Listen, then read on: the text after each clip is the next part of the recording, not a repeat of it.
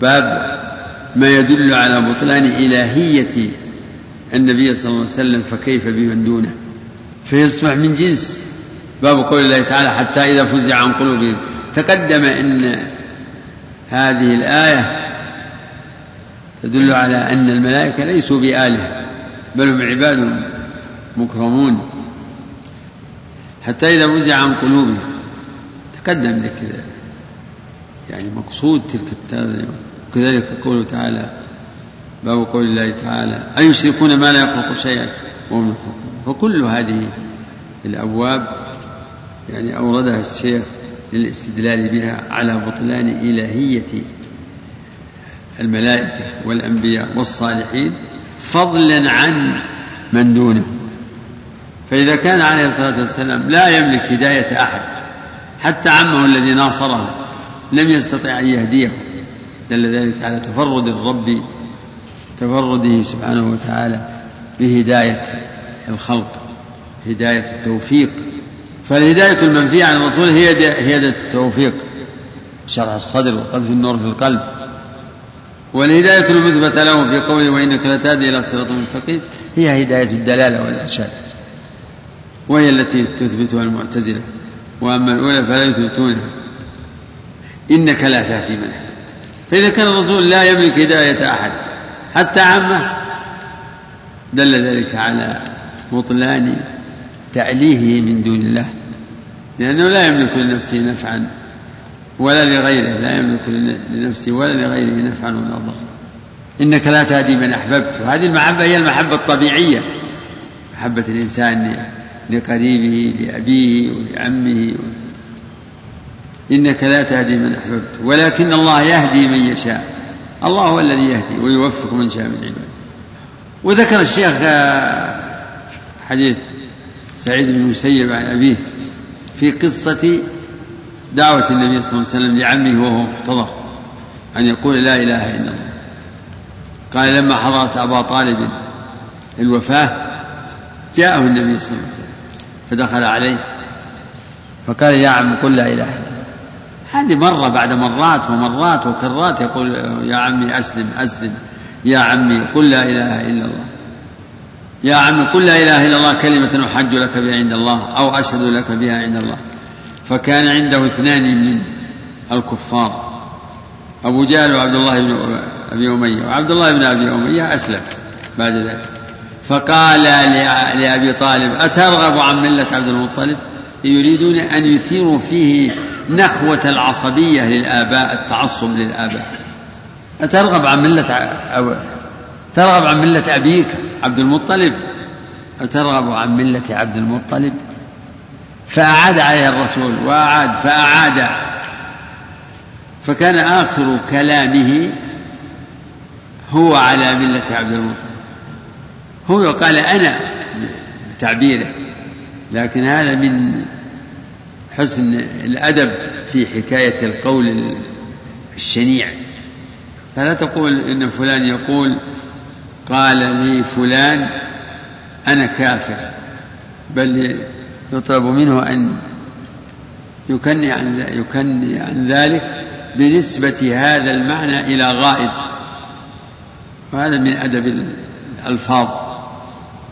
مثل ما جاء في القرآن في المتلاعنين.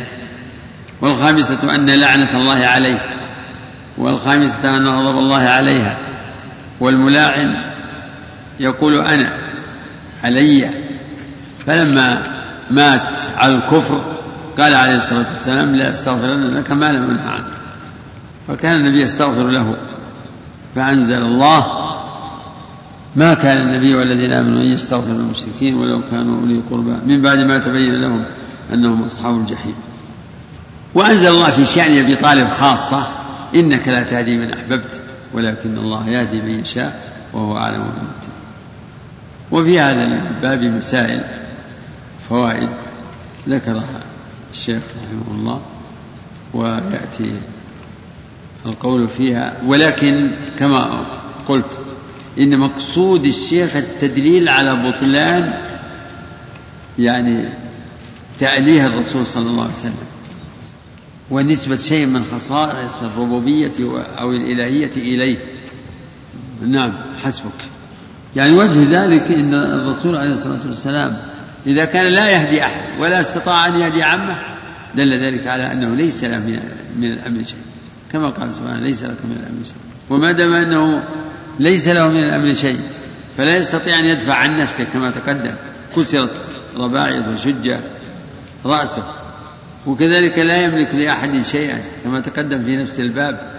يا عباس يا عم يا صفية عمة رسول الله لا أغني عنك من الله شيئا. فاطمة سليني من مال ما شئت لا أغني عنك من الله شيئا. السلام عليكم. الصلاة والسلام على أشرف الأنبياء والمرسلين نبينا محمد وعلى آله وصحبه أجمعين. قال شيخ الإسلام محمد بن عبد الوهاب رحمه الله تعالى في باب قول الله تعالى إنك لا تهدي من أحببت ولكن الله يهدي من يشاء وهو أعلم بالمهتدين. فيه مسائل. الأولى تفسير إنك لا تهدي من أحببت ولكن الله يهدي من يشاء. تفسيرها اولا إنها نزلت في أبي طالب. عندما مات على الشرك والكفر. ثانيا فيها الدلالة على أن الرسول لا يملك هداية أحد هداية القلب وهي الهداية الخاصة. إنك لا تهدي من أحببت. فهذه الهداية هداية خاصة. إنما يملكها رب العالمين. فهو الذي يضل من يشاء ويهدي من يشاء. وهو أعلم بالمهتدين سبحانه وتعالى. أهلا بمن هو أعلم بالمهتدين فهو يهدي ويعلم من هو من يكون أهلا للهداية ومن ليس كذلك.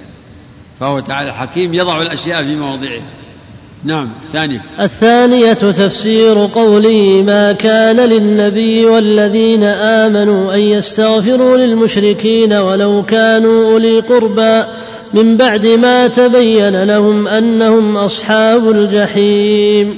نعم هذه الآية فيها نهي الرسول والمؤمنين أن يستغفروا المشركين بعد ما تبين لهم أنهم من أصحاب الجحيم.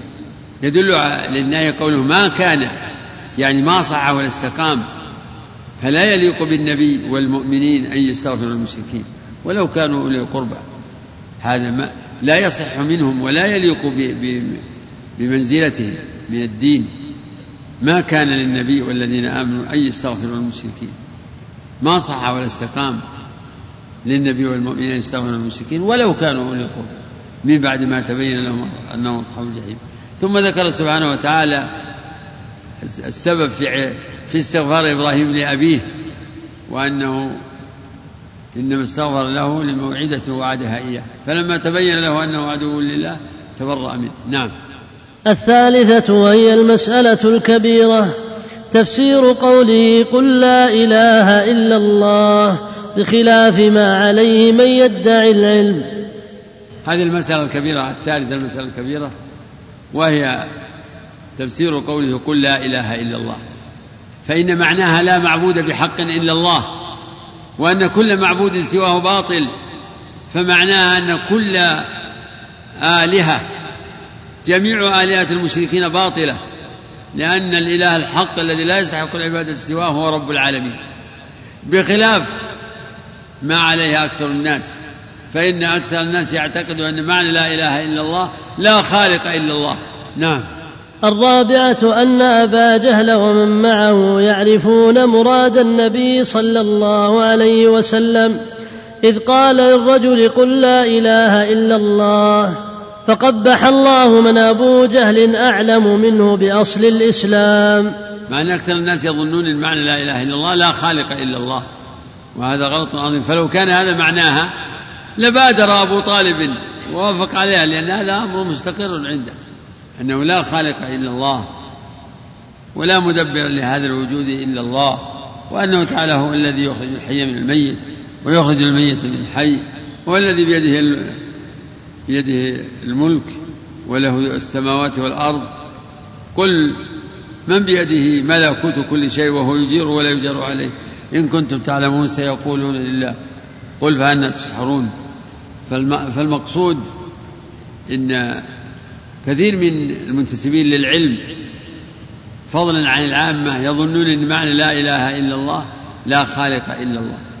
وامتناع أبي طالب من أن يقولها ومعارضة أبي جهل ومن معه على أبي طالب وتحريكهم له بنعرة العصبية للآباء يدل على أنهم يعلمون معناها معنى لا إله إلا الله. يقول فقبح الله يقول الشيخ فقبح الله من أبو جهل أعلم منه بحقيقة الإسلام. يعني بمعنى لا إله إلا الله لأن لا إله إلا الله هي حقيقة الإسلام وأصل الإسلام. وهذا المعنى قال مثله في كشف الشبهات. لما فسر معنى لا إله إلا الله وفسر الإله وبين مراد أهل الجاهل يعني المشركين مرادهم بلا إله إلا الله فقال فقبح الله من كفار المشركين أعلم منه بلا إله إلا الله. نعم. الخامسة جده صلى الله عليه وسلم ومبالغته في إسلام عمه. جده صلى الله عليه وسلم في دعوة عمه وحرصه على ذلك صلى الله عليه وسلم. فلم يزل يدعو عمه ويعرض عليه الإسلام مرة بعد مرة بشتى الطرق. إلى آخر رمق جاء وهو قد حضره الموت فصار يقول يا عم يا عم. أولا قوله يا عم تلطف. يا عم قل لا إله إلا الله. كلمة أحاج لك بها عند الله أو أشهد لك بها عند الله. فخشي أبو جهل وعبد الله بن أبي أمية خشي أن يرق أبو طالب للرسول فيستجيب له ويقول الكلمة كلمة التوحيد. فقال له أترغب عن ملة عبد المطلب؟ يهيجان فيه نعرة العصبية فالرسول يعيد عليه وهم يعيدان. لا إله إلا الله. فكان آخر قوله هو على ملة عبد المطلب. فمات على الشرك والكفر. نعم. السادسة الرد على من زعم إسلام عبد المطلب وأسلافه. الرد على من قال بإسلام عبد المطلب وأبي طالب وأسلافهما. فإنهم ليسوا على الإسلام بل كفار. مشركون لكن من قامت عليه الحجة فهو إلى النار ومن لم تقم عليه الحجة فأمره إلى الله يحكم فيه بعدله كيف شاء. نعم. السابعة كونه صلى الله عليه وسلم استغفر له فلم يغفر له بل نهي عن ذلك. يقول من هذه من فوائد الباب إن الرسول استغفر لعمه فلم يغفر له. وهذا يؤخذ من قول لا أستغفرن له. يعني معلوم أنه سيبادر ويستغفر. فكان عليه الصلاة والسلام يستغفر لعمه حتى جاءه النهي عن ذلك. ما كان النبي والذين آمنوا أن يستغفروا للمشركين ولو كانوا أولي قربى. فكان قبل أن ينهى كان يستغفر له لأنه لم ينهى. ولهذا لما زار قبر أمه بكى وأبكى وقال إنه أذن لي أن أزور قبرها ولم يؤذن لي أن أستغفر لها. صلى الله عليه وسلم. المسألة الثامنة مضرة أصحاب السوء على الإنسان. نعم هذه فائدة عظيمة. مضرة أصحاب السوء وجلساء السوء على الإنسان لأن من أسباب إصرار أبي طالب على الامتناع من أن يقول لا إله إلا الله من أسباب ذلك حضور هذين المشركين حتى أثار في أبي طالب نعرة التعصب للآباء والأجداد. فالرسول يقول يا عم قل لا إله إلا الله وهذان الرجلين يقول لا أترغب عن ملة عبد المطلب؟ فأبى أن يقول لا إله إلا الله. نعم. التاسعة مضرة تعظيم الأسلاف والأكابر. مضرة تعظيم الأسلاف والأكابر لأن ذلك يحمل على التعصب لهم ورد الحق من أجل أنه يخالف ما هو عليه. نعم. نعم أعد المسلم التاسعة مضرة تعظيم الأسلاف والأكابر. نعم مضرة. لأن تعظيم الغلو تعظيم الأسلاف والأكابر يحمل على التعصب لهم ورد الحق الذي يخالف ما هو عليه. نعم اللي بعد. العاشر. استدلال الجاهلية بذلك. استدلال الجاهلية يعني أهل الجاهلية. قديما وحديثا استدلالهم واحتجاجهم على باطلهم بأنه كذلك كان آباؤهم نعم إيش تقول؟ شبهة إيش؟ واستدلال ولا إيش؟ هو قريب من المعنى المضمون يعني احتجاج المشركين بالتبعية لآبائهم على حد قوله تعالى عن المترفين من ممن جاءتهم النذر إنا وجدنا آباءنا على أمة وإنا على آثارهم مقتدون. قال أولو جئتكم بأهدى مما وجدتم عليه آباءكم؟ قالوا إنا بما أرسلتم به كافرون. هذه الشبهة هي التي ضل بسببها المشركون الأولون وهكذا المتأخرون. نعم. الحادية عشرة الشاهد لكون الأعمال بالخواتيم لأنه لو قالها لنفعت. شاهد لكون الأعمال بالخواتيم. صح عن النبي عليه الصلاة والسلام أنه قال إنما الأعمال بالخواتيم. وكما في حديث ابن مسعود حتى ما يكون بينه وبينها إلى ذراع فيسبق عليه الكتاب. وحال أبي طالب فيها شاهد لهذا. فإنه لو قالها لنفعته والله أعلم.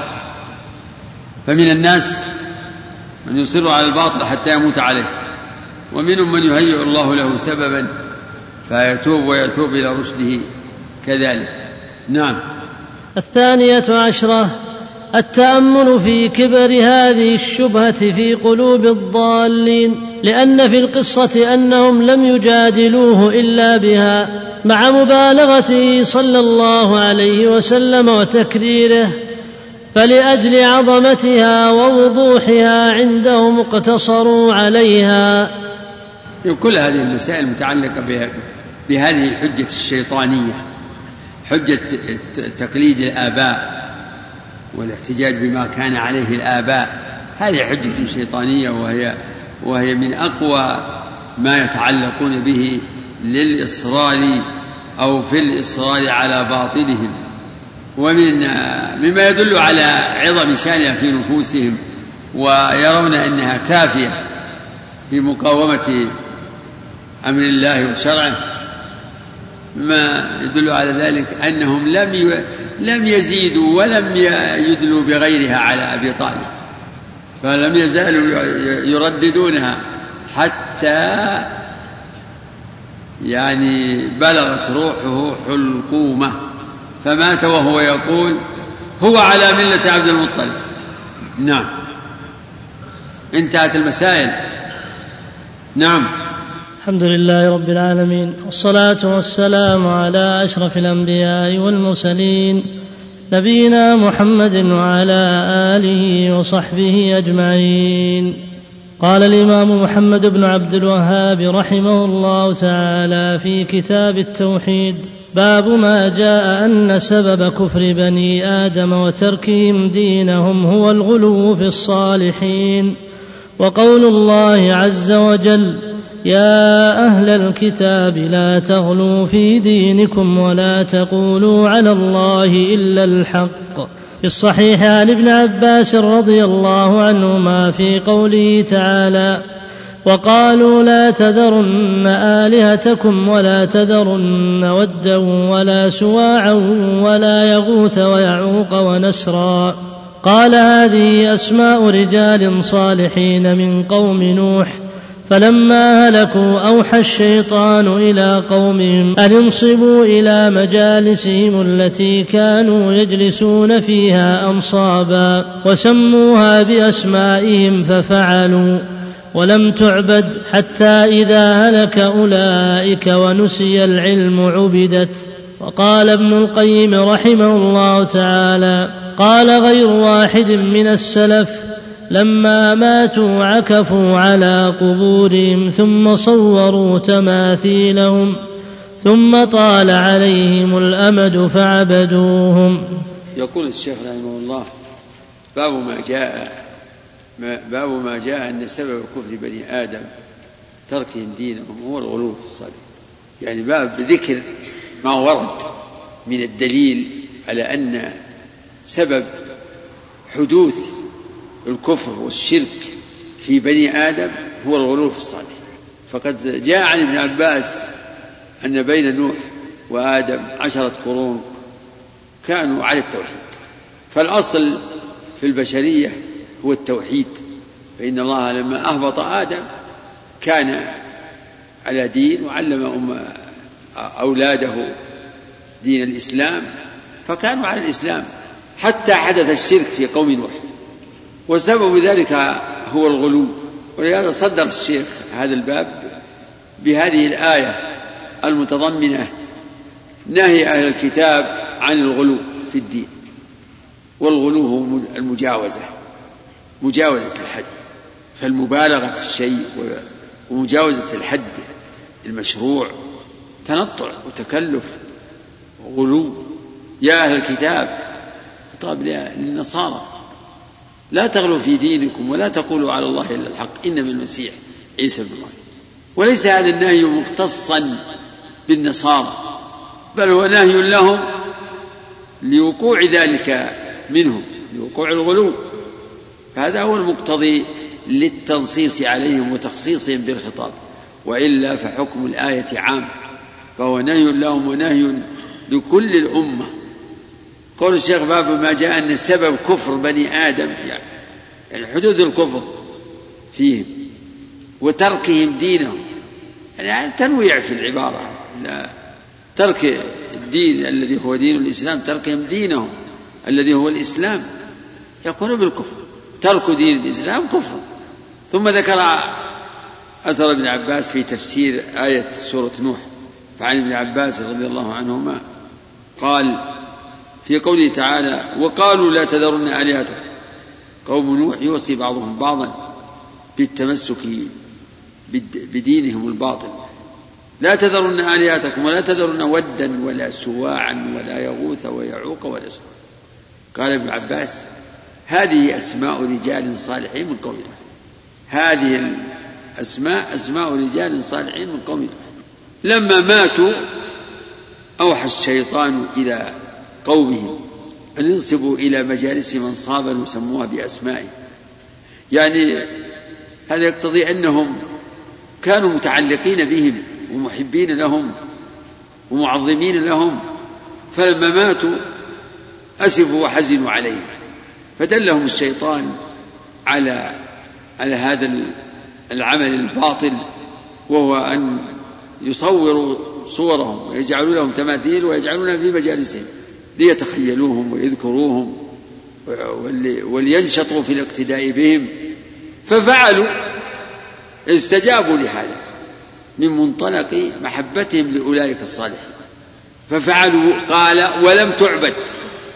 هذا الجيل الأول لم يزد على أن وضع تماثيلهم جعل تماثيلهم في مجالسه.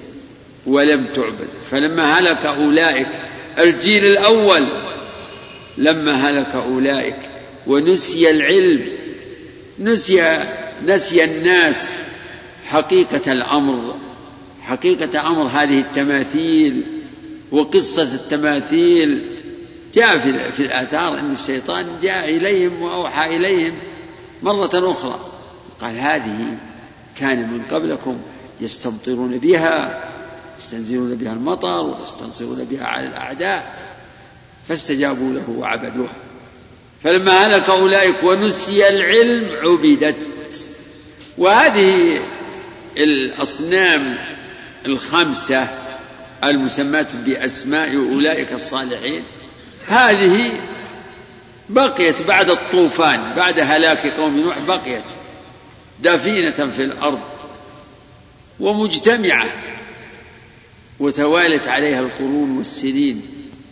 ولم تتلف. عجيب أمرها عجب. قدر الله ذلك لحكمة وهو الحكيم العليم. وفي بعض أيام العرب قبل الإسلام كان عمرو بن الحي عمرو بن الحي سيد خزاعة أوحى الشيطان إليه فدله على هذه الأصنام فاستخرجها. دله على موضعها في الشام فاستخرجها وأخذها ودفعها إلى القبائل. فاستجابوا له. فكان هذا هذا المشرك هو أول من غير كما أخبر عليه الصلاة والسلام هو أول من غير دين إبراهيم. كان العرب على دين إبراهيم على التوحيد. فهذا عمرو بن لحي بن قمعة هو الذي غير دين إبراهيم بدعوته بدعوته القبائل إلى الشرك بعبادة هذه الأصنام.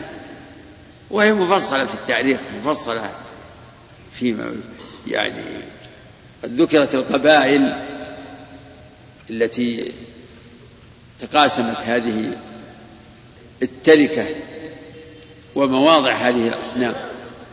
وليست محصورة أصنام العرب كثيرة كثيرة جدا. قريش صنمهم الأكبر هو العزى. والأصنام وأكبر وأشهر الأصنام هي الثلاثة المذكورة في القرآن. أفرأيتم اللات والعزى ومناة الثالثة الأخرى. هذه أشهر أصنام العرب. قال ابن القيم رحمه الله قال كثير من السلف أو غير واحد من السلف في تفسير هذه الآيات لما مات أولئك الصالحون عكف قوم نوح على قبورهم حزنا عليهم وأسا عليهم وحبا لهم عكفوا على قبورهم يعني لازموا قبورهم لا يفارقونها ثم صوروا تماثيلهم. هذا شاهد لما قال ابن عباس. عكفوا على قبورهم ثم صوروا تماثيلهم ووضعوها في مجالسهم. ثم طال عليهم الأمد وهم على هذه الحال. فعبدوه. بيان هذا الكلام هو في أثر ابن عباس. لما هلك أولئك الجيل الأول ونسي العلم نتيجة طول الأمد وتقادم الزمن وذهاب الأجيال عكفوا على قبورهم. ثم صوروا تماثيلهم ثم طال عليهم الأمد فعبدوهم. وهذا واضح في الدلالة على أن سبب حدوث الشرك في العالم في بني آدم هو الغلو في الصالحين. فكانت بداية ذلك هي العكوف على القبور وتصوير ووضع التماثيل لأولئك الصالحين وهذه أعمال هي من ضروب الغلو في الصالحين وهي من وسائل الشرك. فأفضى هذا الغلو إلى الشرك إلى عبادتها من دون الله. هذا هو الدليل على ما تضمنته الترجمة من قول الشيخ أن سبب كفر بني آدم وتركهم دينهم هو الغلو في الصالحين. نعم والله أعلم. لا هو ما يظهر ما في. هو هو حدود الشرك أوجب لهم أوجب لهم الكفر. أوجب لهم الشرك. لا بالنظر للبداية سبب كفر بني آدم وتركهم دينهم. إذا إذا كان يريد بداية هذا الأمر فهو شيء واحد. أما إذا كان يريد لسبب كفر بني آدم كفر بني آدم بصفة عامة ليس دائما هو الغلو في الصالح. يعني على مر القرون والأجيال. لكن الشأن في الكفر الأول والشرك الأول سببه واحد.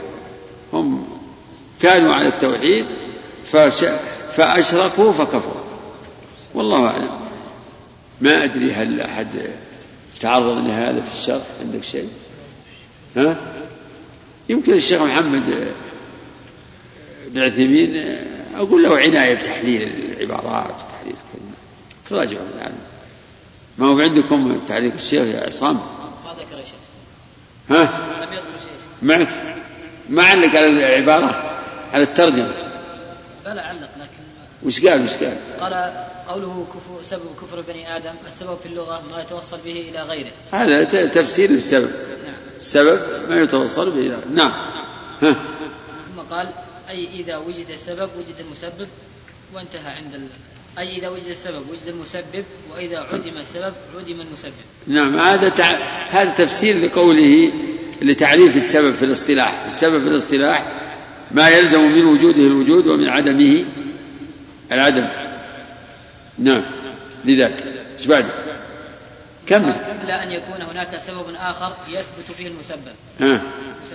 بعد كل هذا الكلام على السببية. نعم قوله بني آدم يشمل الرجال والنساء لأنه إذا قيل بنو فلان وهم قبيلته. نعم. شمل, شمل ذكورهم وإناثهم. أما إذا قيل بنو فلان أي رجل أي رجل معين فالمراد بهم الذكور. نعم. قوله وتركهم يعني وسبب تركهم. قوله دينهم مفعول ترك لأن ترك مصدر مضاف إلى فاعله ودينهم يكون مفعولا به. قوله هو الغلو هذا الضمير يسمى ضمير الفصل. وهو من أدوات التوكيد والغلو خبر لأن ضمير الفصل على القول الراجح ليس له محل من الإعراب والغلو هو مجاوزة الحد في الثناء مدحا أو قدحا. ماشي. خلاص ما في شيء نعم.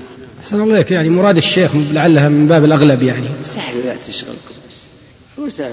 كثير من الأحيان يعطف اللفظ على مرادفه أو بعبارة أخرى من باب يعني الإيضاح. نعم. وعن عمر رضي الله عنه أن رسول الله صلى الله عليه وسلم قال لا تطروني كما أطرت النصارى ابن مريم إنما أنا عبد فقولوا عبد الله ورسوله. أخرجاه.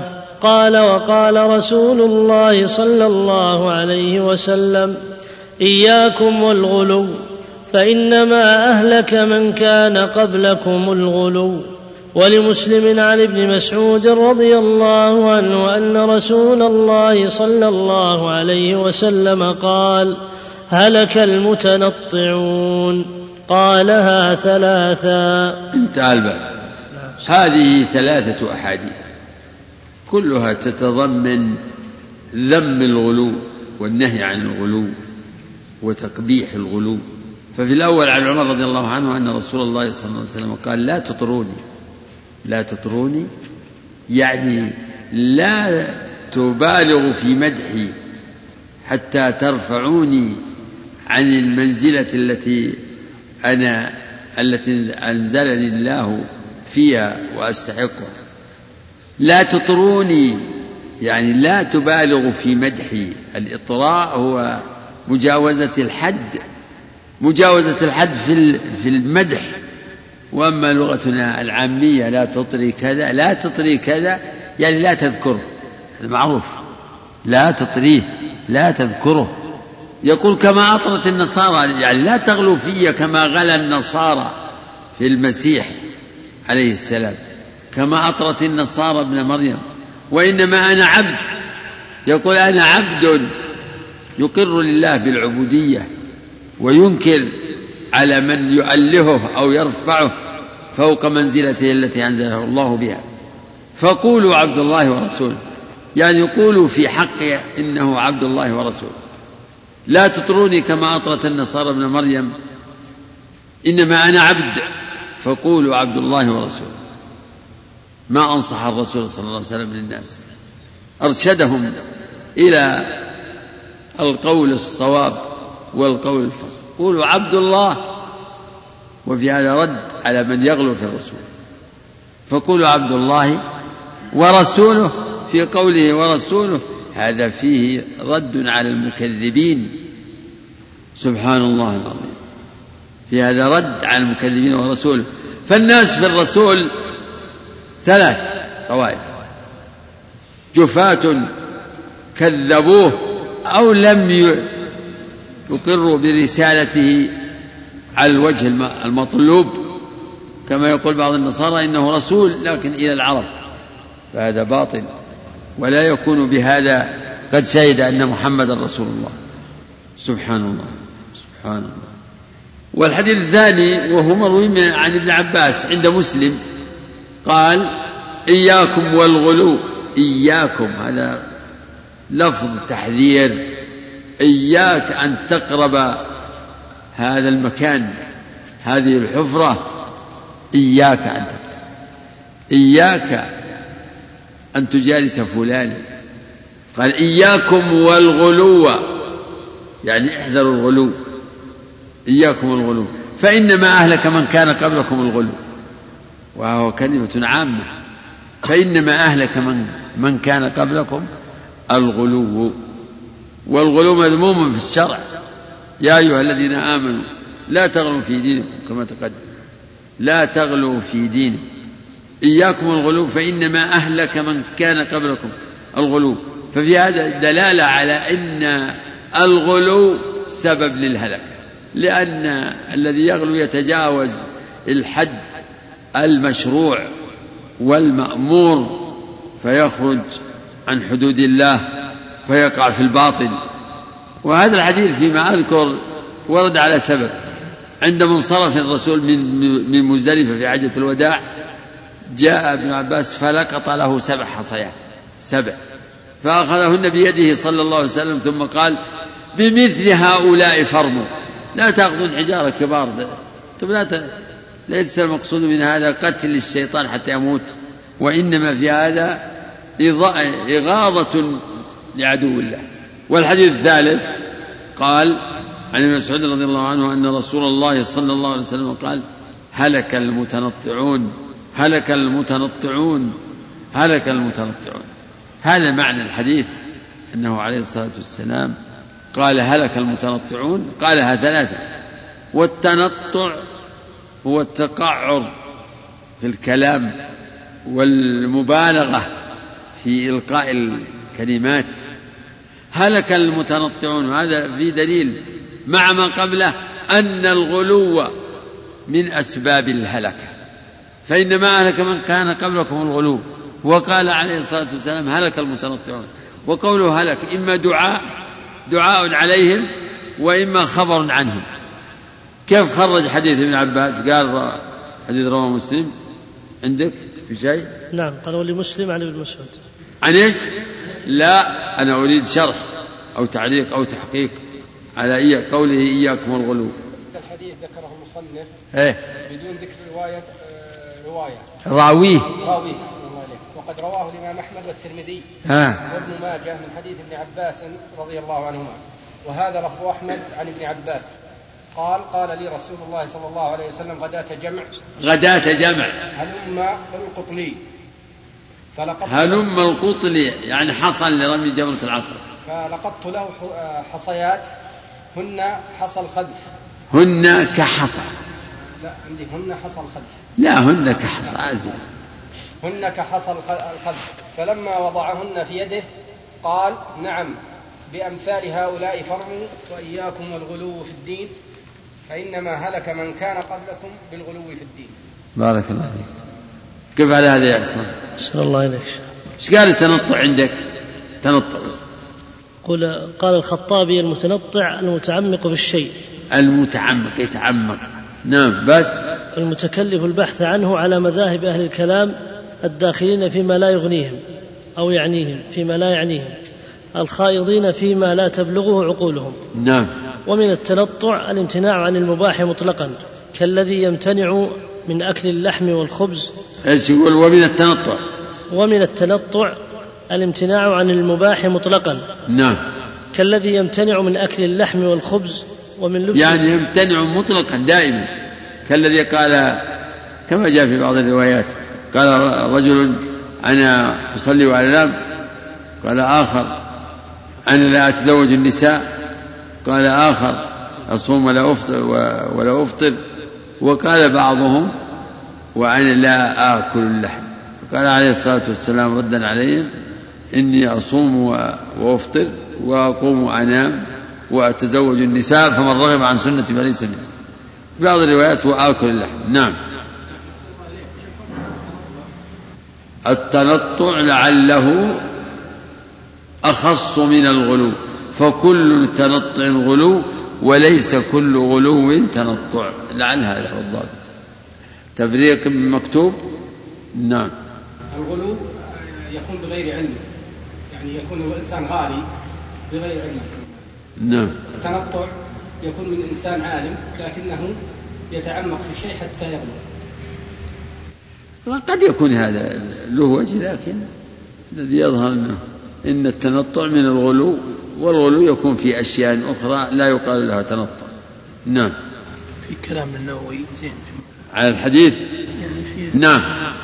وقال النووي في كراهة التقعر في الكلام بالتشدق, التقعر في الكلام نعم. بالتشدق وتكلف الفصاحة واستعمال وحشي اللغة ودقائق الإعراب في مخاطبة العوام ونحوهم. إيه بعض الناس مثل اللي في في النكتة يعني دعا الفقير يعني لما جاءه السائل قال له اصعد إلي فصعد فقال له الله يعطيك. يعني مخاطبة الناس بال بمثل هذا الأسلوب. كان يعني تكلم الله يعطيك هذه ماشي الله. يعطيك أو يأتي بغرائب ووحشي اللغة بما يجعل السامعين لا لا لا يعرفون أو لا يعون مراده. انتهى فيه مسائل. الأولى أن من فهم هذا الباب وبابين بعده تبين له غربة الإسلام ورأى من قدرة الله وتقليبه للقلوب العجب. الله. مسألة هذه لفتة عظيمة. يقول الشيخ من فوائد هذا الباب أن من فهم مضمونه وما دلت عليه نصوصه وفهم أيضا بابين بعده الباب اللي بعده باب ما جاء من التغليظ في من عبد الله عند قبر رجل صالح فكيف إذا عبده واللي بعده كذلك. يعني في هذا الإضمار في التحذير من بناء المساجد على القبور واتخاذها أعيادا. يقول من فهم هذا الباب وبابين بعده تبين له غربة الإسلام. سبحان الله اي والله. العالم الإسلامي الآن العالم الإسلامي تشيد القباب على قبور بعض الصالحين أو من يظن فيهم الصلاح. وقد لا يكون صالحا. تشيد القباب وتبنى المساجد وتزخرف على تلك القبور ويحج إليها وتزار ويطاف بتلك القبور. بلاد الإسلامية هكذا. مصر والشام واليمن وبلاد الشرق على تفاوت يعني. بعضها تكون أظهر من بعض وعندنا من من أعظم ذلك هي يعني وأظهره ما يوجد في مصر كقبر البدوي وفي العراق للرافضة. الرافضة هم أصحاب هذه المشاهد والمعابد التي تقوم على بناء على البناء على القبور. يقول تبين له غربة الإسلام. يعني الإسلام الحق وتبين له من تقليب الله للقلوب العجب. سبحان مقلب القلوب. كيف صار كثير من عوام الناس ومن علمائهم من المنتسبين للعلم يتدينون بذلك ويقرونه ويرغبون فيه. وأحسنهم الذي لا يأمر ولا ينهى ويعذر هؤلاء ويقول إنهم جهال ولا ينكر. فالذي يعني يزور ويمر ويتجول في العالم الإسلامي ويرى هذه المشاعر يحصل له ما ذكره الشيخ. تبين له غربة الإسلام تبين له من تقليب الله للقلوب العجب. نعم. الثانية معرفة أول شرك حدث في الأرض أنه بشبهة الصالحين. هذا دلت عليه القصة قصة قوم أن أول شرك حدث في العالم حدث في الأرض أصله ومنشأه الغلو في الصالحين. فكان الناس على التوحيد. فلما مات هؤلاء وحزن عليهم قومهم أوحى الشيطان إليهم فنصبوا في مجالسهم أنصابا وهي تماثيل لهم. ثم وعكفوا على قبورهم وصوروا تماثيلهم. ثم طال عليهم الأمد فعبدوه. فلما هلك أولئك ونسي العلم عبدت. نعم. الثالثة أول شيء غير به دين الأنبياء وما سبب ذلك مع معرفة أن الله أرسلهم. يقول أيضا مما يستفاد من هذه القصة أن أول ما غير به الدين الحق دين الأنبياء هو العكوف على قبور الصالحين وتصوير صورهم ثم عبادتهم من دون الله. فهذا هو أول ما غير به دين الأنبياء التوحيد أعد المسألة. الثالثة أول شيء غير به دين الأنبياء. وما سبب ذلك مع معرفة أن الله أرسلهم؟ سبب ذلك هو الغلو هو الغلو في الصالحين. هذا هو السبب. فأول شرك حدث في العالم سببه الغلو في الصالحين. نعم. الرابعة قبول البدع مع كون الشرائع والفطر تردها. قبول النفوس للبدع التي يحدثها الناس بالاستحسان مع أن الفطر والشرائع تردها. بدليل ما تقدم من من فشو هذا هذا الداء العضال الغلو الغلو في الصالحين الذي نشأ عنه أنواع من البدع صارت وسيلة إلى الشرك. هذه البدع تقبلها النفوس مع أن الشرائع والفطر ترده الرسول صلى الله عليه وسلم نهى نهى عن اتخاذ القبور مساجد وتصوير ونصب تماثيل الصالحين وقال أولئك شرار الخلق كما سيأتي في الباب بعده. نعم.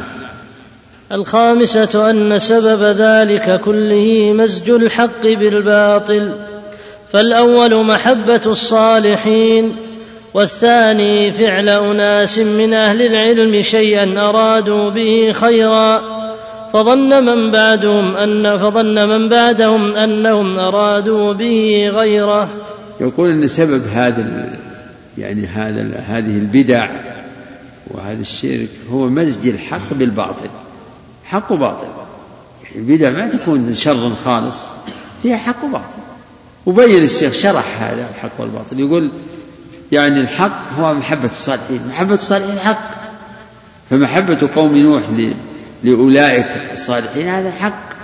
وأمر محمود كونوا يحبون الصالحين ويأسون عليهم على فقدهم. هذا شيء طيب. والباطل هو ما فعله أولئك بتزيين من الشيطان فعله من يعرف التوحيد ويعرف أن عبادة غير الله شرك و ولكن فعل ما فعل من نصب تماثيلهم في مجالسهم فعله بحسن نية من أجل تذكر سير أولئك الصالحين. فهم فعلوه يريدون به خيرا وهو باطل. فلما هلك أولئك وجاء قوم لا يدرون ظنوا أنهم أرادوا به غير هذا أرادوا به عبادتهم وزين الشيطان لهم عبادتهم. حتى إذا هلك أولئك ونسي العلم عبدت. أعد المسألة الخامسة أن سبب ذلك كله مزج الحق بالباطل. فالأول محبة الصالحين. هذا حق نعم. والثاني فعل أناس من أهل العلم شيئا أرادوا به خيرا فظن من بعدهم أنهم أرادوا به غيره. كلمة فعل أناس من أهل العلم يرجع إلى قوله في القصة حتى إذا هلك أولئك ونسي العلم. فإن أولئك الذين فعلوا ما فعلوا كانوا على علم أن هذه تماثيل لأولئك الصالحين وأنها لا تدعى ولا ترجى ولا يستغاث بها ولا يتمسع بها إنما جعلوها للذكرى كما يقولون. نعم. السادسة تفسير الآية التي في سورة نوح. تفسيرها هذا مستفاد من كلام ابن عباس. تفسيرها في قول ابن عباس إن هؤلاء المسمين من قوم نوح. فلما هلكوا أوحى الشيطان إلى قومهم أن يعمدوا إلى مجالسهم التي كانوا يجلسون فيها وانصبوا بها أنصابا. ففعلوا. فلما هلك أولئك ونسي العلم وعبادته إلى آخره. نعم. السابعة جبلة الآدمي في كون الحق ينقص في قلبه والباطل يزيد. يعني هذا في كثير من الناس أكثر الناس يؤثر الباطل على الحق. وإذا كان اجتمع في قلبه حق وباطل كان هواه مع الباطل. هذا باعتبار جبلته لأن أصل الإنسان جهول ظلوم وحملها الإنسان إنه كان ظلوما جهولا. وهذا لا ينطبق على من من الله عليه بالعلم والإيمان. وبالعلم والإيمان فإنه يأخذ بأسباب زيادة الإيمان. ويقاوم الباطل ويتقيه ويحذره. نعم. الثامنة فيه شاهد لما نقل عن السلف أن البدع سبب الكفر. يقول قصة قوم نوح هذه فيها شاهد لما قال لما جاء عن السلف أن البدعة سبب الكفر. لأنه لأن الشيطان يستدرج أهل البدع حتى يوقعهم في الكفر. شيئا فشيئا. أن البدع سبب الكفر والمعاصي التمادي فيها كما يقال المعاصي بريد الكفر. تفضي شيئا فشيئا لأن الشيطان يتدرج مع الإنسان. يزين له الصغيرة ثم يهونها عليه ويحسن له الكبيرة ثم يترقى يترقى به شيئا فشيئا. كيف على هذه المسألة الشيخ الله يسلم ثمان مسائل محمد صير عندك تعليق الشيخ محمد بن عثيمين؟ عندك وش قال على الثالثة؟ الثالثة اقرأها وشوف تعليق. قال الثالثة معرفة أول شيء غير به دين الأنبياء إيه. وما سووا ذلك مع معرفة أن الله أرسلهم. قال الشيخ أول شيء غير به دين الأنبياء هو الشرك وسببه هو الغلو في الصالحين. ماشي. وقوله مع معرفة أن الله أرسلهم قال الله تعالى كان الناس أمة واحدة.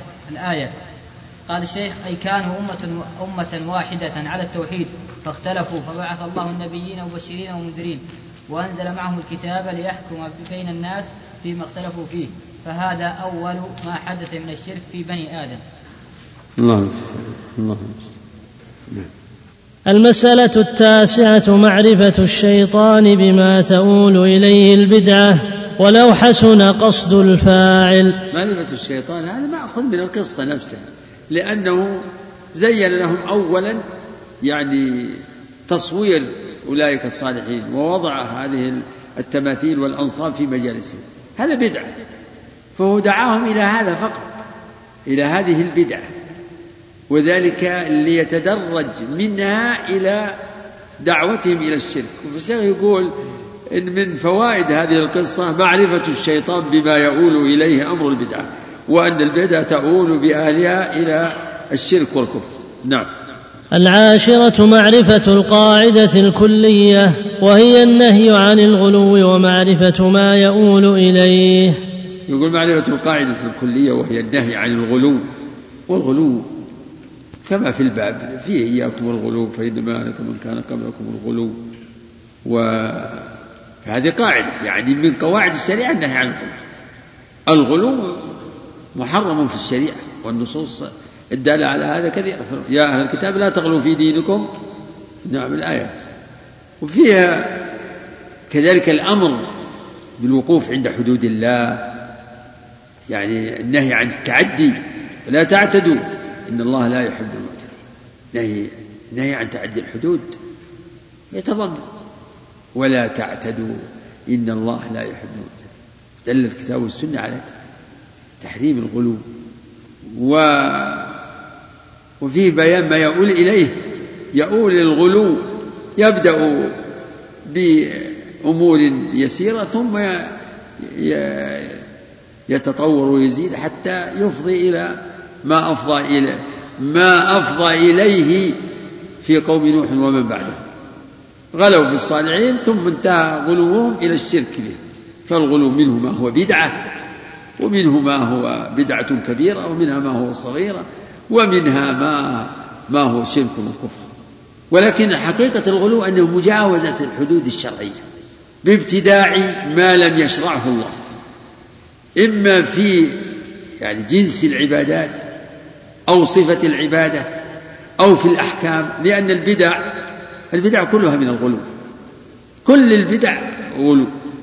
في كل الغلو في في البدع تكون اعتقادية وتكون أعمال قلبية في الأعمال القلبية وفي أعمال الجوارح وفي الأقوال. كلها يجري فيها الغلو ومجاوزة الحد. فما يفعله الموسوسون من من التنطع في آه، النطق من التنطع في في أداء العبادة والتكلف. الموسوسون في ما يفعلونه في الطهارة في الوضوء في الصلاة هذا كله من الغلو. والذي منشأه الجهل كذلك الغلو في تنزيه الله أفضى بقوم إلى التعطيل من منطلق التنزيه. غلوا في التنزيه غلوا في التنزيه في تنزيه. وغلو وغلو وغلو في في الإرجاء وغلو في في الوعيد. فالخوارج مثلا غلوا في ألو... في نصوص الوعيد كالمعتزلة حتى حكموا على عصاة الموحدين بالخلود في النار. والخوارج حكموا عليهم بالخروج من ملة الإسلام بالكفر. والمعتزلة أخرجوهم عن الإيمان قالوا إنهم في منزلة. كل هذا من الغلو ومن ذلك التسرع في التكفير. يعني الحكم على الشيء بأنه كفر آه، بغير حجة ظاهرة هذا غلو. والحكم على المعين بالكفر من غير يعني آه، التحقق من من حاله هذا فيه غلو تكفير. فالغلو جاي في كل الجوانب. أهل الإرجاع عندهم غلو الذين يقولون آه، لا يضر مع الإيمان ذنب. هذا هذا غلو في في الرجاء وفي الوعد. يقول من قال لا إله إلا الله خلاص. من قال لا إله إلا الله ويعرف ربه فهو مؤمن وإيمانه كامل وخلاص.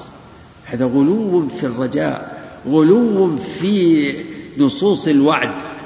فالناس فيهم تقابل. ولم يسلم من ذلك إلا من اعتصم بكتاب الله وسنة رسوله وهم أهل السنة والجماعة الذين توسطوا. فأهل السنة وسط في كل أبواب الدين. وسط. بين هذه الطوائف المفترقة. وليس كل ما يسميه مسم غلوا يكون غلوا. قد يدعي بعض الناس إن هذا غلو وليس بغلو. فالذي يقدر الغلو هم, هم أهل العلم. أهل العلم المعروفين بالاعتدال والتوسط هم الذين يحكمون على إن هذا التصرف إنه غلو إن هذا الكلام غلو هذا الحكم غلو وأن فالغلو مجاوزة الحد هذا معناه العام. لكن ليس كل ما يدعى على الإنسان إنه تجاوز فيه الحد إنه غلو. يعني من الناس من يبالغ حتى إن الذي يعفي لحيته ولا يقصر معناه إنه إن هذا غلو في في الالتزام بالسنه والذي لا يسبل ويقصر ثوبه يمكن إلى نصف الساق أو أسفل منه قليلا ينسبونه للغلو في في أمر اللباس. وإلى أمور أخرى كثيرة. نعم. إيش بعد المسألة الثانية؟ الحادية عشرة مضرة العكوف على القبر لأجل عمل صالح. هذا مأخوذ من من قول ابن القيم قال غير واحد إنهم لما ماتوا عكفوا على قبورهم وصوروا تماثيلهم ثم طال عليهم الأمد فعبدوها فالشيخ يستنبط من هذا مضرة العكوف على القبور العكوف على عندها والجلوس عندها وملازمتها هذا يؤدي وسيلة إلى الشرك. المشروع زيارة القبور ثم الانصراف. مع العكوف عندها بأي شبهة؟ وهذا يوجد عند جهال العباد يروحون يتعبدون ويبكون عند القبور. هذا ليس بشيء. زيارة بس. زيارة ودعاء وانصراف. بعد. الثانية عشرة النهي عن التماثيل والحكمة في إزالتها النهي عن التماثيل لأن نصب التماثيل ولا سيما تماثيل العظماء والصالحين وتؤدي إلى الشرك بهم كما في القصة. ولهذا جاءت شريعة التوحيد أكمل الشرائع جاءت بالنهي عن التصوير ونصب التماثيل. والرسول قال في الذين إذا مات فيهم الرجل الصالح العبد الصالح بنوا على قبره مسجدا وصوروا فيه تلك الصور قال أولئك شرار الخلق إلى آخره. المسألة الثالثة عشرة. معرفة شأن هذه القصة وشدة الحاجة إليها مع الغفلة عنها. يقول من مسائل وفوائد هذا الباب معرفة عظم شأن هذه القصة.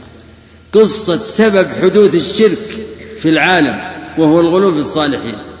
عظم شأن هذه القصة وشدة الحاجة إلى معرفتها مع الغفلة عنها. إن هذا لأمر عجب.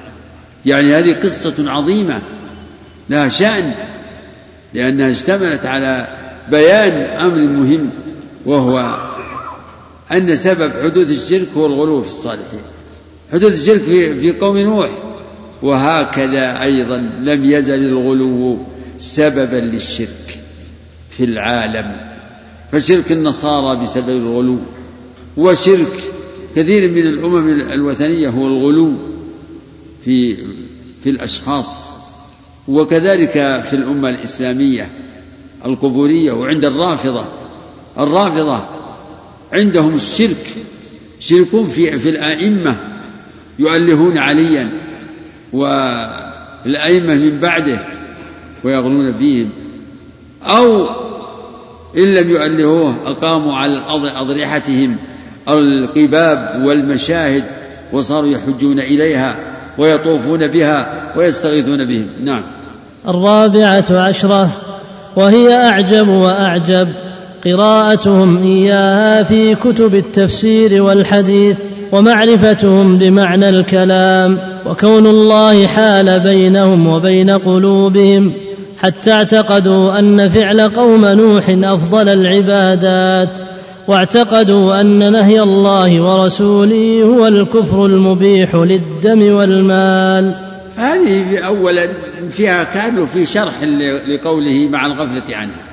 فهذه القصة يقرأها الناس في كتب التفسير والسيرة تاريخ يقرؤونها ويفهمون معنى الكلام ومع ذلك لم ينتفعوا بها.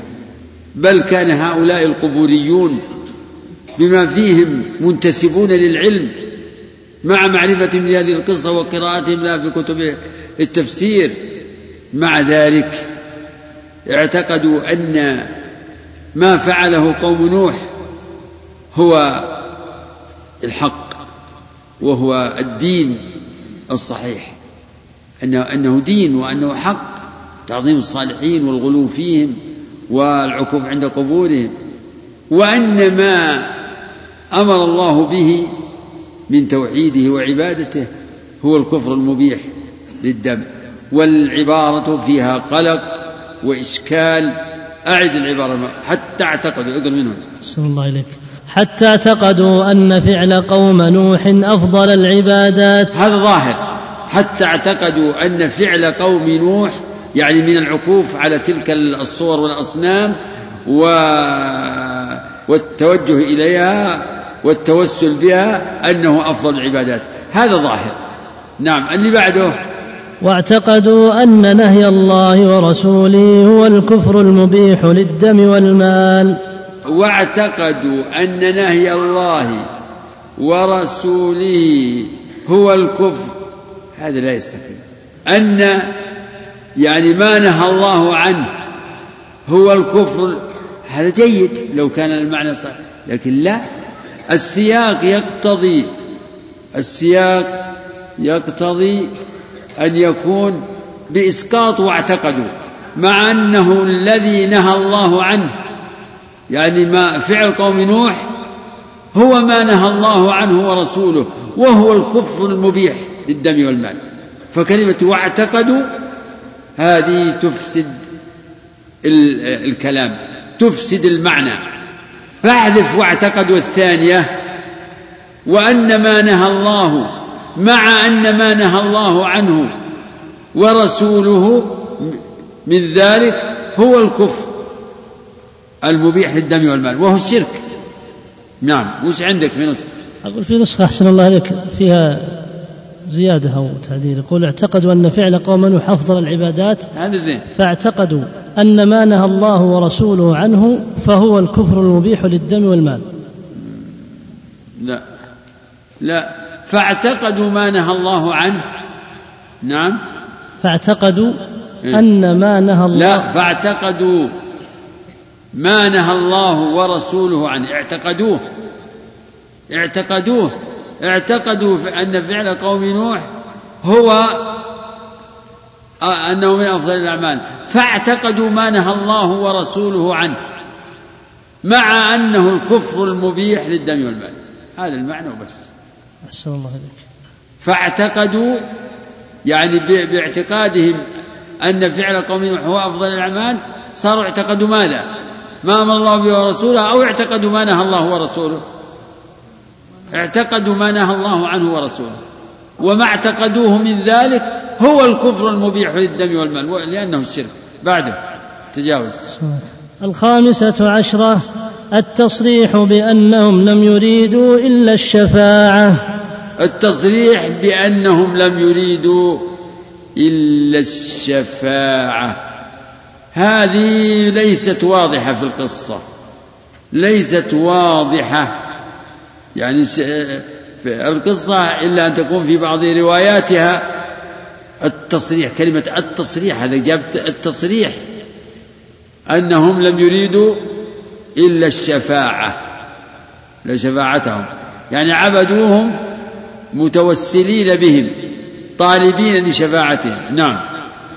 السادسة عشرة ظنهم أن العلماء الذين صوروا الصور أرادوا ذلك.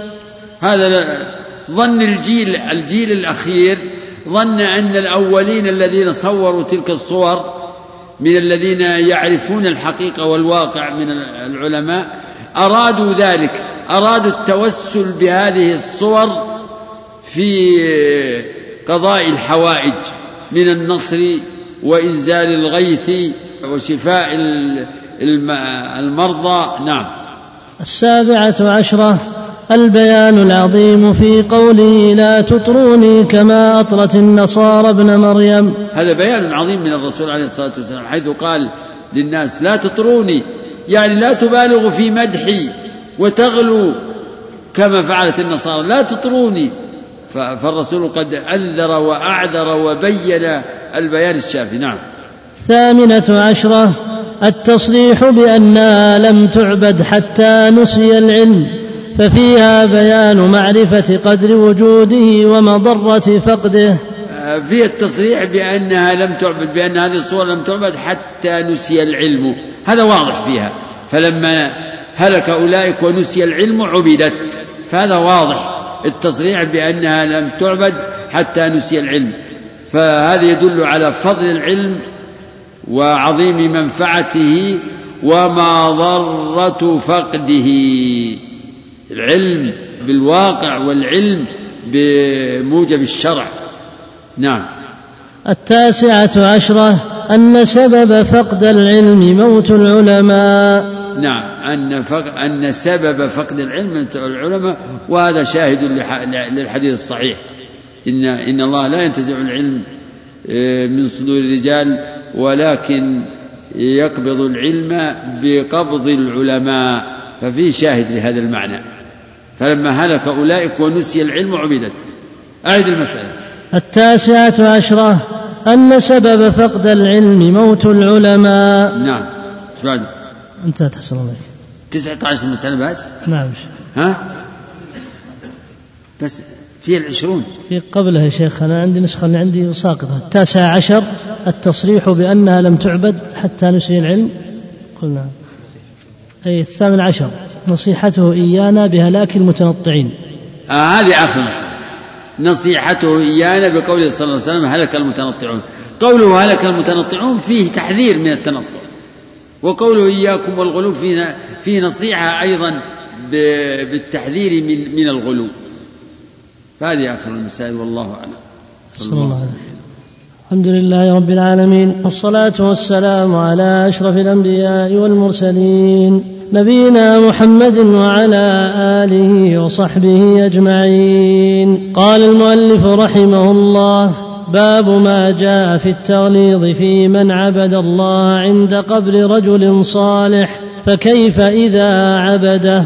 في الصحيح عن عائشة رضي الله عنها أن أم سلمة ذكرت لرسول الله صلى الله عليه وسلم ذكرت لرسول الله صلى الله عليه وسلم كنيسة رأتها بأرض الحبشة وما فيها من الصور فقال أولئك إذا مات فيهم الرجل الصالح أو العبد الصالح بنوا على قبره مسجدا وصوروا فيه تلك الصور. أولئك شرار الخلق عند الله. فهؤلاء جمعوا بين فتنتين فتنة القبور وفتنة التماثيل. ولهما عنها قالت لما نزل برسول الله صلى الله عليه وسلم طفق يطرح خميصة له على وجهه فإذا اغتم بها كشفها فقال وهو كذلك لعنة الله على اليهود والنصارى اتخذوا قبور أنبيائهم مساجد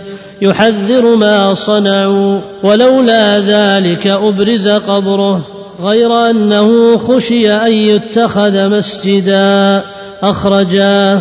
انتهى. يقول الشيخ رحمه الله باب ما جاء من التغليظ. تغليظ التحريم وذلك بالوعيد الشديد والذم البليغ لمن عبد الله عند قبر رجل صالح.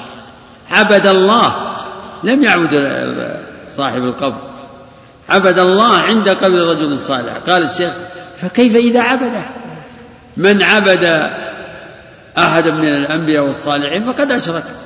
ومن عبد الله عند قبره فقد فعل محرما من أعظم المحرمات وهو من أعظم وسائل الشرك. باب ما جاء من التغليظ يعني من الوعيد الشديد والذم الأكيد لمن عبد الله عند قبر رجل صالح فكيف إذا عبده؟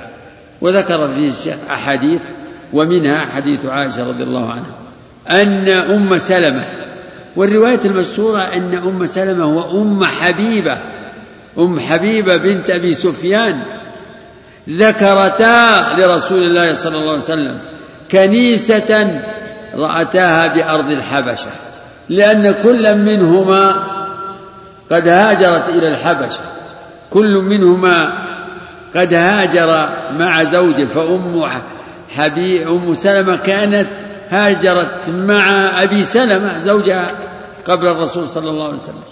وأم حبيبة هاجرت مع زوجها عبد الله بن جحش وتنصر هناك.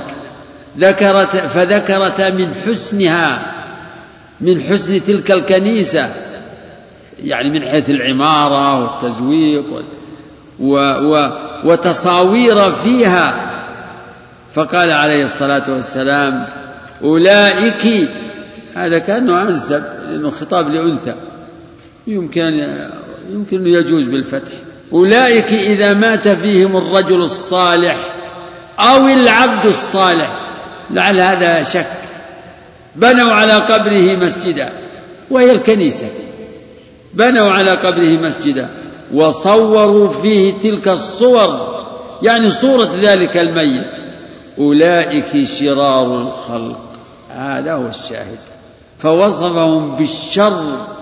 وأنهم شرار الخلق. لهذا الصنيع لاتخاذهم المساجد على القبور وتصويرهم الصور فيها.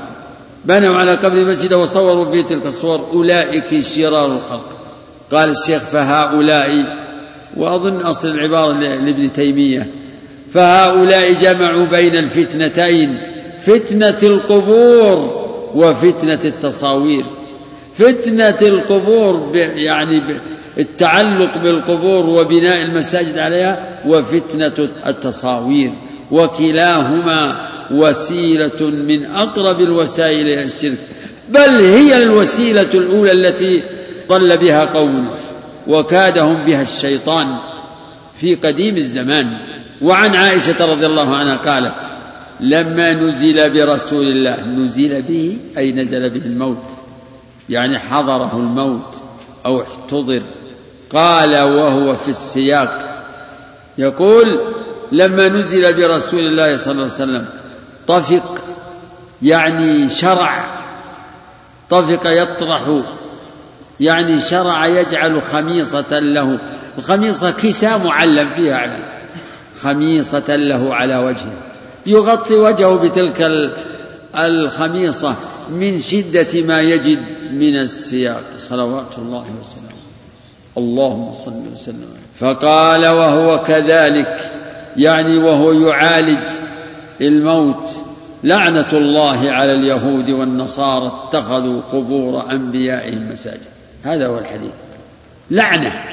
هذا تغليظ. لعنة الله على اليهود والنصارى اتخذوا. هذه لعنة استوجبوها باتخاذهم قبور الأنبياء مساجد. وقد استوجبوا لعنة الله بأسباب كثيرة. اليهود قتلوا الأنبياء والنصارى غلوا في في نبيهم والمرسل إليهم المسيح ابن مريم عليه السلام. قالت عائشة رضي الله عنها يحذر ما صنعوا يعني قال ذلك تحذيرا مما صنع اليهود. تحذير للأمة. يعني يحذر أمته أن تفعل بقبره صلى الله عليه وسلم ما تفعله اليهود في والنصارى في قبور أنبيائهم. قالت ولولا ذلك ولولا ما جاء من التحذير من ولولا تحذيره صلى الله عليه وسلم أمته من مما كانت اليهود والنصارى تفعله لأبرز قبره. يعني لا أظهر قبره للناس بارزا لصار قبره بارزا. وهذا أحد أسباب دفنه في بيته صلى الله عليه وسلم. ومن أسباب ذلك ما صح في الحديث أن أبا بكر قد سمع من النبي صلى الله عليه وسلم أن الأنبياء يدفنون حيث ماتوا. قالت ولولا ذلك لأبرز قبره غير أنه خشي أن يتخذ مسجدا. وبعضهم يقول خشي أنه خشي أن يتخذ. لو أبرز لا لخيف أن يتخذ مسجدا بالصلاة عنده كما ستأتي إشارة المؤلف إلى ذلك. غير أنه خشي أن يتخذ مسجدا. المقصود الشاهد من الحديثين قوله في الأول أولئك شرار الخلق وفي الثاني لعنة الله على اليهود والنصارى وفي هذا تحذير بالغ وتغليظ لتحريم هذا الصنيع والله أعلم. إيش الدعاء؟ إيه؟ ما يجوز قصد الدعاء عند القبور. تجي تزور وتدعو للأموات. تبعا تدعو لنفسك تبعا نعم. ولمسلم عن جندب بن عبد الله قال سمعت النبي صلى الله عليه وسلم قبل أن يموت بخمس وهو يقول إني أبرأ إلى الله أن يكون لي منكم خليل فإن الله قد اتخذني خليلا كما اتخذ إبراهيم خليلا ولو كنت متخذا من أمتي خليلا لاتخذت أبا بكر خليلا ألا وإن من كان قبلكم كانوا يتخذون قبور أنبيائهم مساجد؟ ألا فلا تتخذوا القبور مساجد؟ فإني أنهاكم عن ذلك. فقد نهى عنه في آخر حياته ثم إنه لعن وهو في السياق من فعله والصلاة عندها من ذلك وإن لم يبن مسجد. وهو معنى قوله خشي أن يتخذ مسجدا.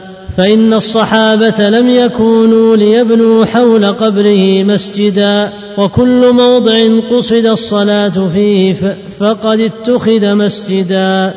بل كل موضع يصلى فيه يسمى مسجدا. كما قال صلى الله عليه وسلم جعلت لي الأرض مسجدا وطهورا. ولأحمد بسند جيد عن ابن مسعود رضي الله عنه مرفوعا. إن من شرار الناس من تدركهم الساعة وهم أحياء. والذين يتخذون القبور مساجد. ورواه أبو حاتم في صحيحه. عن جندب بن عبد الله البجلي رضي الله عنه قال سمعت رسول الله صلى الله عليه وسلم قبل أن يموت بخمس يعني بخمس ليال. يقول إني أبرأ إلى الله أن يكون لي منكم خليل. أبرأ إلى الله. يعني هذا فيه يعني التنصل وال والمبالغة في الاجتناب. أبرأ إلى الله من هذا من هذا الفعل. لا أفعله. أبرأ إلى الله أن يكون لي منكم خليل. فإن الله قد اتخذني خليلا كما اتخذ إبراهيم خليلا. فعلل صلى الله عليه وسلم امتناعه وبراءته من أن يكون له من أمته خليل علل ذلك بأن الله اتخذه خليلا وأن ذلك يعني وأن كونه خليل الله يمنع من أن يتخذ من الناس خليلا له. وهذا الحديث نص في أن الرسول خليل الله كما أن إبراهيم خليل الله. فإن الله اتخذني خليلا كما اتخذ إبراهيم خليلا. فهما الخليلان. والخلة قال العلماء إنها أعلى مراتب المحبة. يعني فهما أحب الخلق إلى الله. إبراهيم ومحمد عليهما الصلاة والسلام هما أحب الخلق إلى الله لأنهما الخليلان. قال سبحانه وتعالى واتخذ الله إبراهيم خليلا. فثبتت الخلة لإبراهيم بالكتاب ولمحمد بالسنة الصحيحة كما في هذا الحديث. فنقول إبراهيم خليل الله ونقول محمد خليل الله.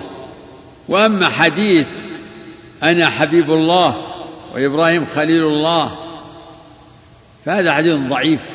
وحبيب الله لا لا تدل على فضل في في المحبة.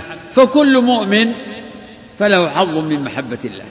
كل مؤمن بحسب درجة إيمانه وطاعته. فإن الله اتخذني خليلا كما اتخذ إبراهيم خليلا. وينوه الرسول عليه الصلاة والسلام بفضل أبي بكر حيث يقول ولو كنت متخذا من أمتي خليلا لاتخذت أبا بكر خليلا. في لفظ ولكن صاحبكم خليل الله. إذا أبو بكر لا يقال إنه خليل الرسول. ولا غيره. فالرسول لم يتخذ أحدا من أمته خليلا بل بل تبرأ إلى الله من ذلك. إني أبرأ إلى الله أن يكون لي منكم خليل. ولو قدر أن يتخذ من أمته خليلا لكان خليله لكان خليله أبا بكر. وهذا يشعر من غير تصريح بأن الله خليل لإبراهيم ومحمد. يعني يعني ليس لي يعني الذي يمنع أو منع من أن أكون من أن يكون لي من الأمة خليل لأن الله اتخذني خليلا. فإن اتخاذ الله لإبراهيم ولمحمد خليلا يقتضي أن يكون الله خليلا لهم. لكن هذا لم لم يصرح به لم يقل فإن فإن الله خليلي لكن اتخاذ الله له خليلا هو الموجب لبراءته من أن يكون له من أمته خليلا أو أن يتخذ من أمته خليلا. ثم قال صلى الله عليه وسلم ألا وإن من كان قبلكم كانوا يتخذون قبور أنبيائهم مساجد. إيه لا مانع من أن أن يتخذ الصحابي الرسول خليلا لكن الممنوع أو الذي تبرأ منه الرسول يعني الرسول خليل لأبي, لأبي هريرة وليس أبو هريرة خليلا للرسول. يقول أوصاني خليلي فالخلة هنا بين الرسول وأبي هريرة من طرف.